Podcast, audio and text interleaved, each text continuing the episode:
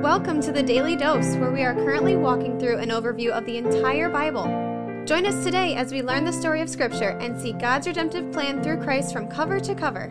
Let's listen to Matt Reisetter, Director of Christian Crusaders and the Cedar Falls Bible Conference. Today we're going to be in Luke chapter 21, verses 12 through 19. This comes on the heels of Jesus foretelling the destruction of the temple. We talked about that in our previous devotion. He talks about false prophets coming in his name and other signs that will indicate that the end is near. And actually, this text is paralleled in both Mark and Matthew. We did a devotion on the Mark text in episode 637. That's Mark 13 3 through 13. And we did an episode on the Matthew text, that's episode 562 in Matthew 24 3 through 14. The parallels aren't exactly the same, but they're very, very close. And like many of these parallel texts, if you want a fuller view of what's going on here, go back and listen to all of them. But today I'm going to focus on a couple specific things that I didn't cover in the other devotions that came to mind as I read through this text. Let's jump into chapter 21, verse 12. But before all this, they will lay their hands on you and persecute you, delivering you up to the synagogues and prisons, and you will be brought before kings and governors for my name's sake. This will be your opportunity to bear witness. Settle it therefore in your minds not to meditate beforehand how to answer, for I will give you a mouth and wisdom which none of your adversaries will be able to withstand or contradict. You will be delivered up even by parents and brothers and relatives and friends, and some of you they will put to death. You will be hated by all for my name's sake, but not a hair on your head will perish. By your endurance you will gain your lives.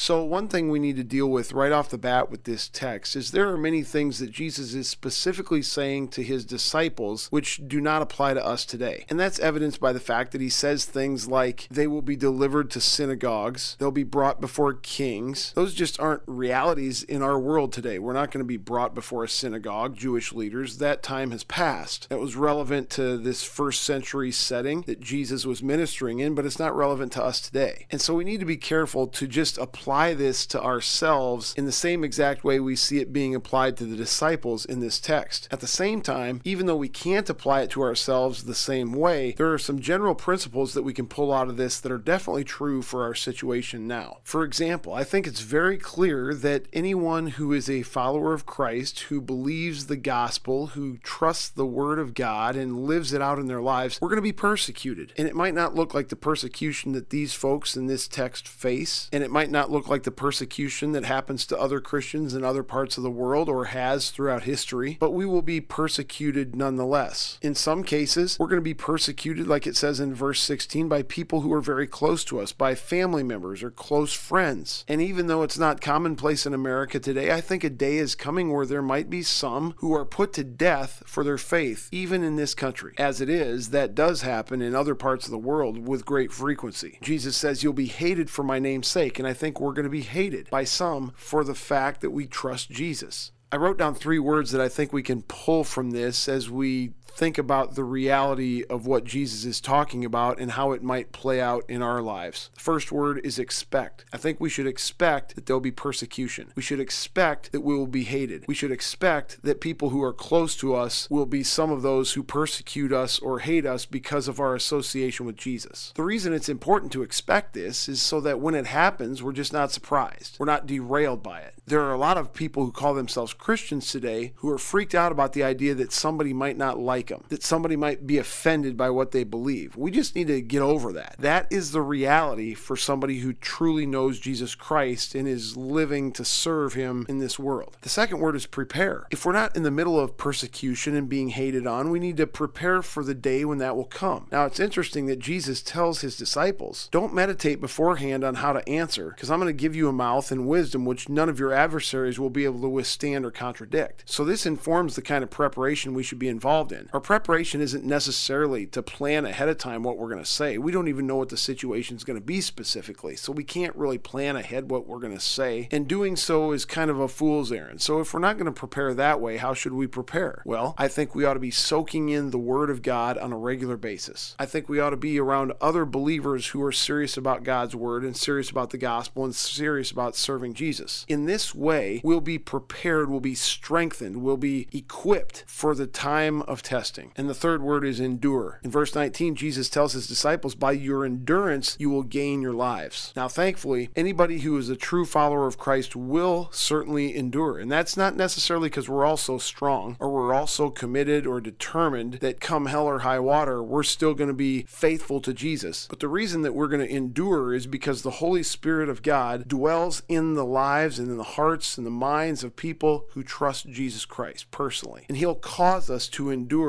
over the long haul. Of course, all of this is predicated on faith in Jesus Christ. If you're going to successfully expect trials and persecutions to come, if you're going to effectively prepare for them, and if you're going to endure through them, you got to first be a son of God through faith in Jesus Christ. You have to have received Jesus, to have believed in his name, and that is the single factor that will make any of this expectation, preparation, or endurance possible. Now, one last thing I want to touch on here Jesus says something that seems to be contradictory. He says, Some of you will be put to death, and then a few words later, he says, But not a hair on your head will perish. Well, obviously, in a physical sense, the hair on the heads of the people who will be put to death will perish, but he's not talking about physical perishing. He's using a metaphor to say, even though persecution will be difficult, even though you'll be hated on even by those closest to you because of your association to me, even though some of you will be put to death physically, have no fear because not even a hair on your head will perish. In other words, in an eternal sense, you will be secure in my hand and you will gain your lives regardless of what happens on this earth. Regardless of what happens with your physical life, you will have eternal life forever. Christians, I believe there are challenging days ahead for those of us who trust Christ. But I'm kind of excited because I know that God is faithful and I know that He's going to use us and bless us in ways that we could never ask or imagine, despite the fact that what we believe and who we stand with might be less popular than ever. Thanks for tuning in. Have a great day. This is The Daily Dose, a podcast of Christian Crusaders Radio and Internet Ministry. Please subscribe on Apple, Google, or Spotify podcasts or download the free Christian Crusaders app and share with a friend. Also, prayerfully consider supporting our ministry at ChristianCrusaders.org, where you can find our weekly 30 minute radio broadcast airing on stations around the world since 1936, and where you can listen to our Conversations podcast featuring inspiring interviews with interesting Christians.